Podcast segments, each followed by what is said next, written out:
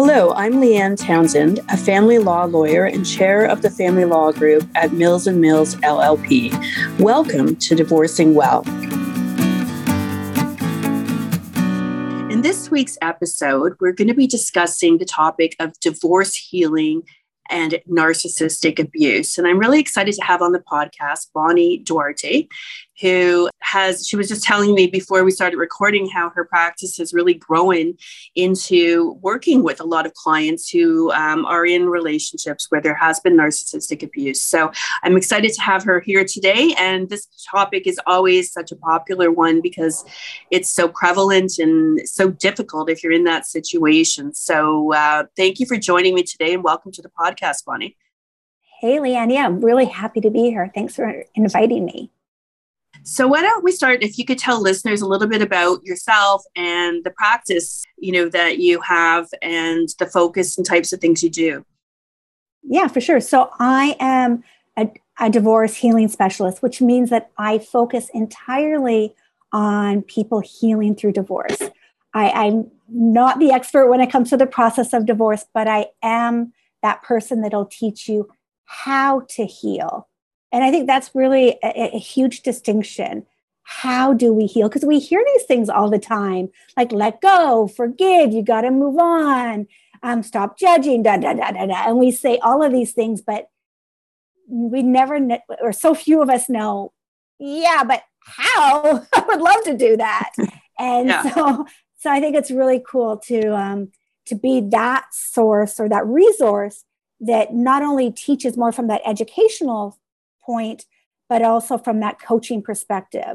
So although I there's an incredibly strong therapeutic element to what I do, I'm definitely not a a, a psychotherapist or a, a, a cognitive behavioral therapist, anything of that sort. I really do use more of a coaching teaching model, which I think is really powerful when it comes to learning the new skills that are required inside of uh, of healing. Uh, I, oddly enough, have never been through a divorce, Leanne. And oh, so really? how did I, right? So how did I end up here? Uh, right. Good question. Right? How did you yeah. end up how, here? yeah. So it's, although I've never been divorced, I've been in the face of divorce my entire life. So my parents were married and divorced four times to other people, to different people. My husband's divorced and I have two stepdaughters. And so divorce has just been the backdrop of my life. And I was really, I'm so lucky that I came across a fellow coach at one point that said, because I was contemplating, can I do divorce coaching? I'm not, I've never been divorced. What right do I have to step into this arena? And she said to me, Bonnie, you don't have to have had brain surgery to be a brain surgeon. And it was just that, enough of that, that made, made me say, of course, of course. And uh, it was just, this is where I'm meant to be. And it's interesting because, you know, when we were chatting, you were saying when we met a number of years ago, we, I wasn't doing as, you know, as much, nearly the length. I was trying to get away a little bit from litigating and, and now I do so much of it. And your practice at that time, as I recall, was, you know, more, it was focused on divorce recovery, which I guess is still healing. You know, we were chatting about the, the narcissistic abuse element of it. And you're, you were saying you're finding you have a lot more clients who are in that space now. Yeah. Several years ago, narcissism honestly was something so rarely brought up in my practice. We just didn't didn't talk about it. And for like truthfully, I wasn't as well versed seven years ago or when we met, I think probably about six years ago in, in narcissism. And it wasn't until, oh, I'm going to say about three years now. Uh, and now, even in the last year, it's kind of like exploded where the majority of my clients are leaving either a narcissistic relationship or for sure an abusive relationship. And there, there is there's a really interesting separation between the two. So just because your ex is a, a, a horrible spouse and they've treated you terribly doesn't actually make them narcissistic. and Leanne, you will know, you know better than me. It's really why the word narcissism gets such a bad rap, is because we use it across the board for everything. If somebody's selfish or self-absorbed or um, they're just really unkind people, we want to throw the label narcissism. And then because we do that, it gets so watered down and then discounted. No, exactly. I mean, I would say that probably, you know, 90% of the clients who come through my door will say that their ex is a narcissist. And whether that's accurate or not, I don't know. I'm not in a position to diagnose them. You know, I can certainly, as I go through, you know, the, the divorce process with them, I, you know, I can see signs of whether they are or they aren't. But um, it is unfortunately a very misused word at times. And I think as one of the things I think as lawyers that we do have to be more, I think empathetic maybe to somebody who's saying rather, you know, I think because it is so widely used, you know, I, I know some of my colleagues that when someone says that it can evoke an eye roll. It's kind of like, oh, here's mm-hmm. another one. And and we need to be empathetic to the fact that there it actually could be the case.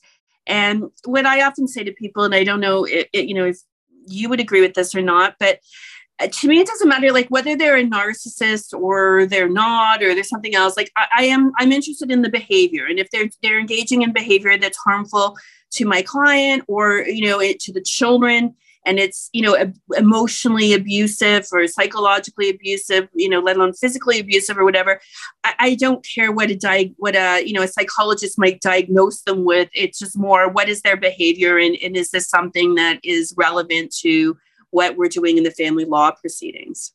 Yeah, absolutely. And I, I think because it's been, to be a uh, diagnosed as a as narcissistic personality disorder, and that shows up in the DSM, we've really put it over there while we can't um, in the legal system and the courts and and as lawyers, er, we, we don't feel qualified to go there. And as much as I really do respect that, because obviously that's why there are psych- psychiatrists and psychologists to do such to do such things. Uh, it's really important to know, though, that narcissism is as much as we can say yes, it is. Let's look at the behaviors, which is essential for us to do to look at those behaviors. And I know that's what's required when we're going to to court. Uh, but I really see narcissism as like death by a thousand cuts so yeah. it's these insidious, tiny little things that just happen over and over again at such a low grade that if we look at it bit by bit or action by action, we're like, seriously, like it's not a big deal.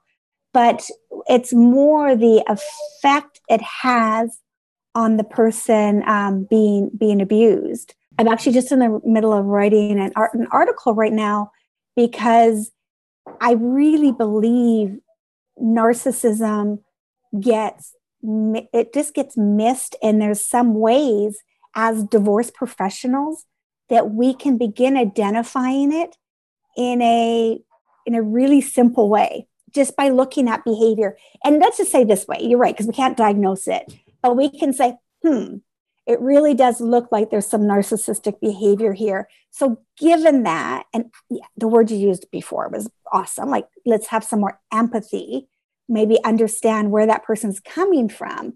And when we're looking at somebody who's been at the effect of narcissism they're quite frankly really challenging to work with because they are uh, there there there's almost like a paranoia there. There's an extreme anxiousness their feel their emotions are so perhaps even erratic like the extremes of their emotions they seem more nervous, no, more agitated, agitated. They're more reactive.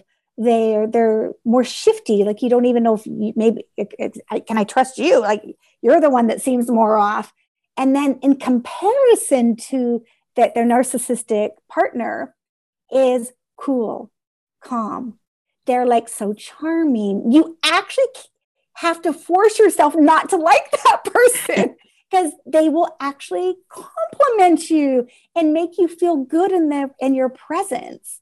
And it's that it's that dichotomy that is the aha moment. It's like oh interesting. We've got so, one person that's so put together, that's so charming and, and likable and really knows how to connect with me. And this other person that seems so disconnected and so, so unbalanced that it's it's that extreme difference that should have us say, hmm, let me look at this differently.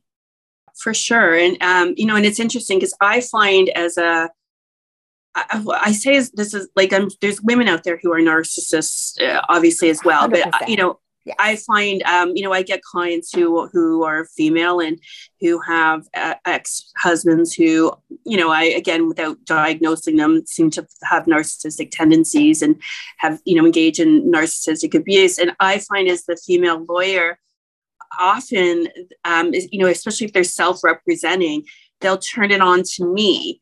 And I find I end up getting that type of abuse directed at me. And yeah. it's interesting because it can actually be, I have to be mindful because it can be, I have been in the past in uh, a relationship myself where, you know, there was that type of abuse going on. And so it can be triggering uh, and trigger up some of those feelings that I had, you know, when I was in the relationship. And so I, you know, I've done a lot of work in healing since then and all of that enough to be mindful of you know when i see it and, and the feelings it evokes. But i do find it, it is just interesting because it is one area where i find the self-represented narcissist will start directing that um, because they can't deal directly necessarily with their ex anymore. So they'll hurl it on to me because i'm the one who's helping them lose control over you know their their acts who they you know did have control over. And just going back to what you were saying a few minutes ago as well is like one of the things i think that's really important for victims of any type of abuse but probably particularly narcissism is i think that validation because they've been you know gaslighting is such a, a like big part of narcissistic abuse. And so, you know, they've often felt like they're questioning themselves. Am I going crazy? Am I imagining this? Am I looking for something that's not there? So if you, you know, go to a lawyer or you go to a coach or you go to a therapist and they're not really validating that for you, I think that's hard. I, I think that they need to have that validation. It's just an important part of, I don't know, maybe the healing process. You know that part better than I the clients that show up with me or show up to me, I know that there's been a narcissistic type relationship there, or I'm going to suspect, I say no, I, I feel more confident that there was. When they show up in such a confused state, they don't know if they're up, they're down, in or out. Like it's everything, they question everything, and they cannot make some of the most, the simplest decisions on their own. There's such a lack of self trust so that, that's absolutely one of the things I start doing right away is letting them know, know what you're going through is normal. How you feel right now is normal. I don't make it, how do I explain this? I don't speak about it in a way that it's like, it's okay. Yeah, we're, it's everybody's this way. That's just the way it is. Creating some normality to it so they don't feel so crazy and, and, and I use the word crazy very purposefully because that's the feeling that is so prevailing is am I am I crazy? And so reassuring somebody that no, you're you're not. What's yeah. happening isn't right. And even as a lawyer, if we can recognize, you know what, from what you're saying, I would agree there I'm definitely seeing narcissistic tendencies here. We don't have to say narcissistic personality disorder. Our clients don't care that we're that they've got the DSM diagnosis, yeah. right, right? but recognizing that there's narcissistic traits and that these are abuse traits and these aren't right um, will put somebody at ease that they're for the first time, perhaps the first time, being heard and um, and being supported. It's really important. For sure. So now, how um, you know, it's like such a big question like how does someone go about healing from narcissistic abuse? Because you know a lot of damage is done when you've been in that type of relationship. Yeah. It's it's a it's a big journey of finding yourself again. You know people will say things feeling anxious overwhelmed a sense of really being lost not knowing yourself feeling like you're a shell of who you once were. I use, I'll share this little uh, scenario or story I, I, I tell my clients. I say, you know, at the beginning of the relationship, you had this beautiful gift, a box, gorgeous wrap, like the most beautiful wrapping paper, stunning bowl. And inside this box was all of you, your value, your confidence. And then what we did, we came into this relationship and uh, we did what we were thought we were supposed to do. You give yourself to the relationship. So you hand the stunning box over to your now beloved who's supposed to cherish you and love you till death do us part. And you say, here's me. And I, this is like the silent contract we make. We don't actually verbal actually say this. Here's me. I trust that I'm going to give you all the important aspects of me, all my value. And I trust that you are going to give it back to me when what every time I need it or want it. And at the beginning, it can work out quite nicely. You get that, you're getting that those affirmations and uh, you're getting the praise and the acknowledgments. And then they start to become less frequent. But that's okay. You've got this figured out. You know what to do. You just work harder. So you do more things, hoping that they're going to recognize it and then say to you, oh, wow, like give you all the, the praise that you're looking for or the acknowledgement and love that you're looking for. And then this starts to happen less and less and less often. And now, no matter how hard you work, you're just not getting that love, that praise, that acknowledgement, the value that you're craving. And then yeah. before you know it, you're not getting any of it. And so, what I invite clients to do is see how we handed all of our value over there. And it's time to say, it's like a little knock, knock, knock. It's like, I made a huge mistake. I didn't realize that that was never mine to give away. It was never mine to give to you.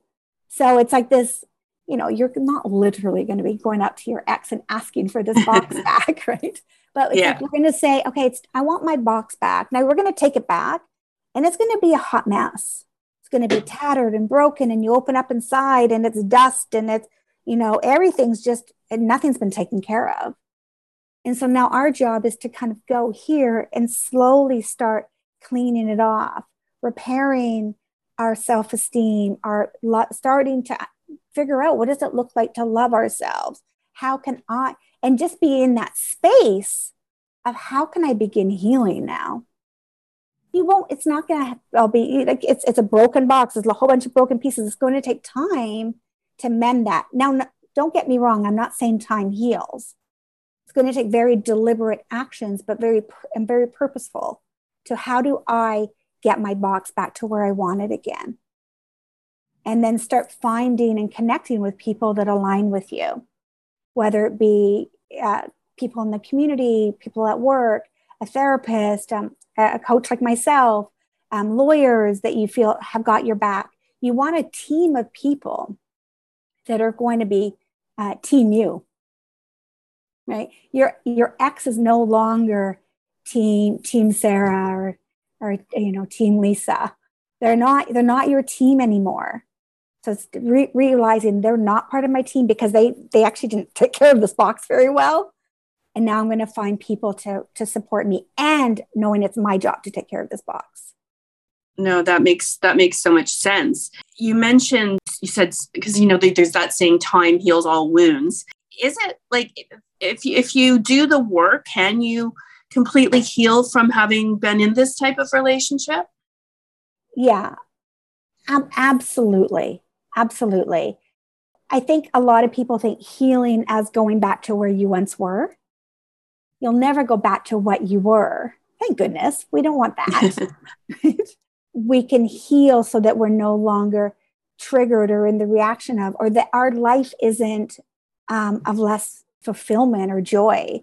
You know, I often do this little comparison with my clients, which is when they come to me, I say, How happy were you in the marriage? Because coming from a narcissistic relationship, often people will come to me saying, He was perfect. He was amazing. I love him so much. If it was the, the female to the male, you know, uh, most of my clients are female, just weird. It's been like this more through COVID than ever. It used to be a much different um, divide, but right now it, it is more that way. You know, it's like, how can I make him love me and appreciate me and recognize me? And there was such a, this um, addiction, right? Such a deep, deep, I need this person to acknowledge me. And so when I say, well, how were you, how happy were you in the marriage? They're like, I was, I was quite happy. Like in a scale of zero to 10, maybe like a seven. You know, I was okay. And then he just picked up and left and he's with somebody else or, or he doesn't love me anymore. If it's that, there's all different scenarios, but let's call it that scenario. Then after we work together, we'll go back to that question and I'll say, How happy were you in the marriage? They go, Oh my goodness, Bonnie, I, I thought I was like a seven, but I was like a two. I wasn't happy and I didn't recognize I wasn't happy. So now, in doing the work, right now, I can say I feel like a seven. So, is the healing possible? Yeah. Does that mean that you will never feel sad again? Hell no Of course you're going to have emotions that pop up. But I like to say this that the I don't know if I I feel like I, I want to write on a on a on a whiteboard or something right now. but you know, we go as we go through uh, life. You think of like a heart monitor, like it's the on the ups and downs and the normals and the ups and downs. We those times that it's tough, we think that's wrong or bad. We shouldn't feel sad. We shouldn't feel hurt we should just be on this steady incline of getting better all the time. And how, as lovely as that is, it's just not reality. We are going to have hard times and beautiful times and normal times and hard times. And the, the trick, though, into knowing if you're actually healing is when it hits me hard, how long do I stay down there? Or do I come back up again quite quick, quite quickly?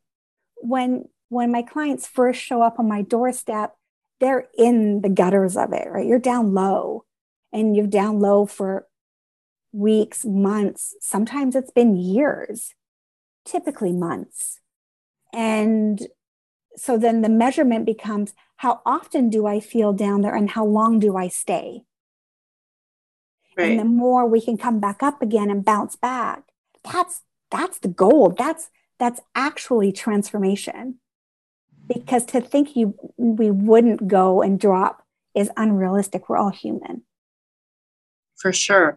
Now, are certain types of personalities drawn more to narcissistic personalities mm-hmm. and vice versa are narcissistic personalities drawn you know i, I often hear sure. narcissist empath um, yes. kind of that they're drawn to each other but um, what, what what's your experience with that yeah 100% uh, if you are an empath, you are somebody that cares about other people's feelings first and foremost. You you're you feel it's your job to make people happy around you. You're just super generous and giving, like over the top. You are a narcissist dream, right? Uh, yeah. The antidote to a narcissist, um, to get, getting drawn into a narcissistic relationship, is being confident, knowing what your boundaries are, saying what you want, uh, knowing where to, knowing your value, and not allowing anybody to to take you beneath that. Now, don't get me wrong. A lot of people that enter into a narcissistic relationship, we start off as that way. We thought we were really confident and knew ourselves, and but then, you know, we we have these ideas about relationships that we think, well, you need to compromise and it's a you know a lot of give and take and you can't have it always your way. And and so sometimes we get caught up in giving giving away ourselves, like compromising to the point that we've compromised our self-esteem, our values, our worth. And to start recognizing that, that's that's a bit gray, right? When when did I do that? When did I? So that's the inquiry to be in. Did I just compromise my own values? Did I compromise what was important to me? Did I put myself beneath the needs of him or her? You know, I always say that a narcissist would hate me. they don't, they won't even be my friend because I just, I'm too opinionated. I'm too strong headed. I'm too, however I am, I, they would just be like, if I sh- if I showed up as like a client's friend, say right on their and they had a dinner party with me, I wouldn't be invited back. The narcissist would say, Oh, she's really annoying. Oh, she's so she's so full of herself. Oh, I can't believe you have a friend like that. So they'll yeah. they'll cut down people that don't need don't feed them, right? Don't give the, yeah. the narcissistic supply. They'll cut down people that stand up to them or question them. They don't want anybody questioning anything they do. Now, if someone has children with a narcissist, you know, they're going through their their healing journey, they're trying to to heal and recover, but they have to deal with this person on a semi-regular basis because, you know, they have maybe young children even, so, you know, there has to be some interaction. How do they deal how can they co-parent effectively without again losing them their, themselves or you know inhibiting their healing process? Yeah. That is that's the most that's the trickiest part in all this right? If we're just in a relationship but we're not sharing a child it's so easy just to come well so i say so easy it's not easy but it's much easier to disengage and to separate but now when we have to continue that some sort of parenting relationship with this person I think first and foremost, do not get caught up into the lingo of thinking you can co-parent. You can you can only parallel parent with somebody that's a narcissist. And I know that uh, our the legal system and everybody is about no, we must co-parent. And maybe on paper we'll say we're going to co-parent, but you can't co-parent with somebody who's not co-parenting back. it's impossible. Yeah. You can't co-parent one-sided. It doesn't. Co-parenting is two. We both come together. And, you know, let me, I, I want to say this part about, or a couple parts actually, a couple aspects to this. One is you need to do your work so that you are your best self, so that you are not triggered and at the effect of your ex. So that you, when you are with your child, you are the most grounded you can be. You, I, you're not being gaslit. So gaslighting, we, we, use this the deciding factors of our this is a is this a narcissistic relationship when you've been gaslit, meaning you're constantly whatever your reality is, whatever you believe to be true, the narcissist is telling you, no, that's not true. That didn't happen. And so you're constantly questioning, did I say that? Did I not say this? Is this right? Did they say this? And uh, I don't know. I don't know. So you're in this state of confusion. Uh, maybe what I'm saying or thinking or doing isn't right. Maybe I am, and we use that word, the crazy one. You know, we used that word earlier on. Maybe it's me. But versus when you start to do that, that own discovery and that healing, now you no longer can be gaslit. You cannot be gaslit if you are not gaslightable. Exactly right? Yeah. So if you, I, I would way rather, as like you know, any of my clients, to make a decision to believe something is the way it is and to stand their ground and be wrong than to turn to somebody else not knowing who they are what they want what they should do take the advice of somebody else because you feel so lost and their advice is actually good advice and was the right thing and ended up turning out well.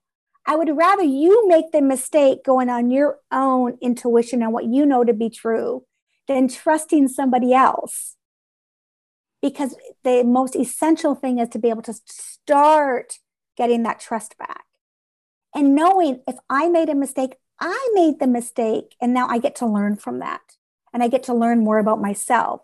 So we it's really getting out there and trying things and there's a whole healing I, I take people through a whole a whole healing method. There's a whole process to how we heal and how we can start connecting with our body again and uh, check, checking into our intuition and knowing uh, what's right for me. What are the, the choices I'm going to make that are aligned with my values, my, my own personal standards, the person I want to show up in the world as. And when we're making decisions from there, you can't go wrong because you're doing your very, very best. Oh, that's and, very true. Right.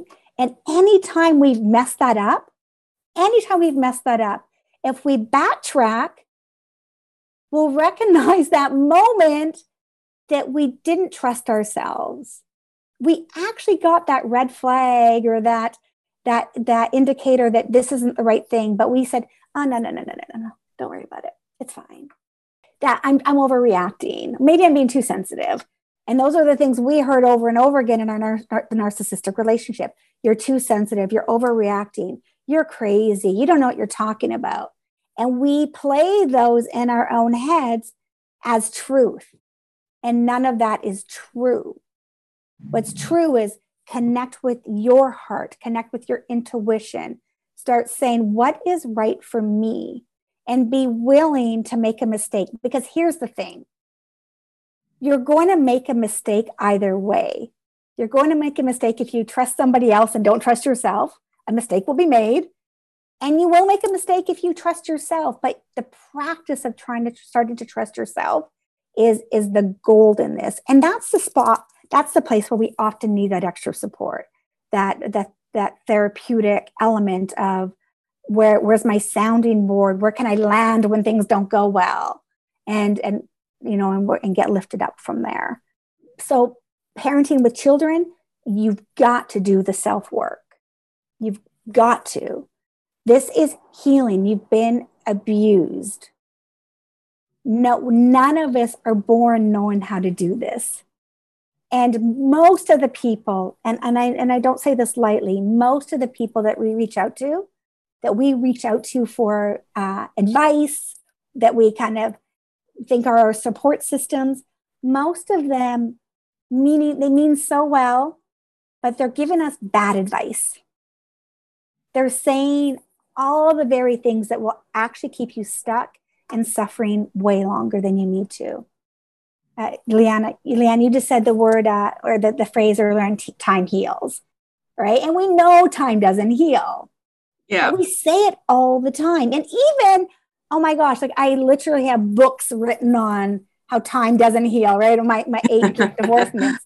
And sometimes it slips out of my mouth. I'm like, where did that come from? Like, that's a, of course it doesn't. Yeah. But uh, everything we do does take time. And things like stay strong or do the just all the advice we give, most of it is really bad advice for healing because we're not taught how to heal. So you want to find somebody that you can learn how to heal with.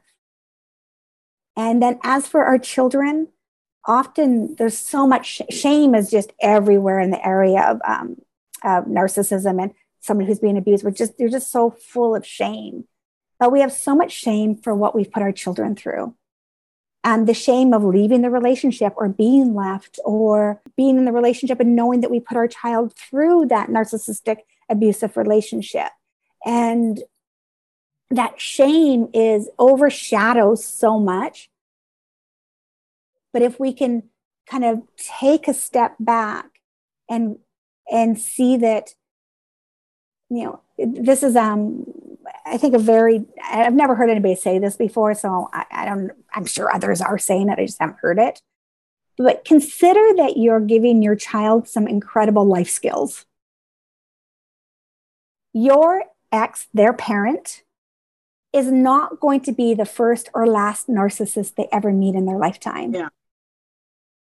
So when we can now start teaching our child what the behavior, Leanne, you were talking about behavior before, right? Instead of the label of narcissism, we can start showing what behavior isn't doesn't align right. Oh, that I'm being lack of empathy, uh, you know, hurtful, just people just want to win at any cost, like these types of behaviors. Well, we can start identifying gaslighting, right? Notice when somebody's doing that. So now we're just more aware. And in any other kind of realm of divorce, if it's not, if there's not a true narcissistic type relationship, I always, always say never, ever say anything bad about your ex. Like clearly, I mean, nobody, that's indisputable. Nobody, we, none of us would argue that. In the area of narcissism, it's really, really important to identify the behaviors that are off. That when these are actually hurtful, unkind things happening. When we pretend they're not happening and just, because we don't want to upset our child or put our child in an awkward position, we're not giving them the, the life skills or the, uh, the resources they're going to need to know how to navigate their relationship on their own now with their, their parent who's a narcissist. And of course, the narcissist that will show up in their life there, thereafter. Oh, that's such great advice. Where can listeners, if listeners would like to work with you or learn more about what you do, where's the best place for them to find you and contact you? Uh, my website at duartecoaching.com. So my last name, coaching.com. When they post the podcast, I'll definitely put it in yeah. the, the information below. So it's right there for listeners. And do you work with individuals or groups um, or both? Mm-hmm, both. Uh, mostly individuals, especially through through these last couple of years. Uh, I do have a drop-in group on Saturdays from 11 till 1 p.m. It's and that's available. You'll you can access that on my website. It's a great way to connect with other people that uh, that understand what you're going through, and uh, it's very much a teaching environment versus a support group where we all share our stories. When you're when you're going through this you don't need to hear everybody else's story. It's exhausting enough. You're working through enough. So i really protect that space so that we're learning valuable tools new awarenesses but you get to protect your energy and not have to take on too much of the energy of the other people in the room while at the same time knowing oh my goodness i'm not alone here which is really important yeah, that's so important. Well, thank you so much for joining us here today, Bonnie. It's been a pleasure having you, and you've provided such helpful information. So, we really appreciate it. Uh, thank you so much, Leanne. Anytime. And thank you to my listeners. Please like, subscribe, tune in each week, and join me here again next week on Divorcing Well. Hi, my name is Janet Fanaki, and I'm the host of the Resilient People podcast. I interview regular people from around the world who've experienced something major in their lives, bounced back, and found a purpose in helping others be resilient too. They're folks like you and me, and their stories are totally relatable, extraordinary, and inspiring. I had no idea what I could do until I did it. But it's the motivation of doing for other people that you know need support, need help, that you're able to really push and dig and find what you can do. Have an open discussion and not write us off and allow us to actually talk about our disability. Like, don't assume my limits mm-hmm. for me. You know, we went for a drive, told her what her mom was going through and what the likely outcome is going to happen. And we both just bawled. And then finally, Kate just said that we need to have hope. And to be resilient, you have to you have to have hope. Join me as we get to know some incredibly resilient people. The Resilient People podcast is everywhere you get your podcasts. Subscribe so you don't miss an episode. Thank you for joining me on Divorcing Well. If you have any separation or divorce questions, you can get in touch with me via my website at www.leannetownsend.ca.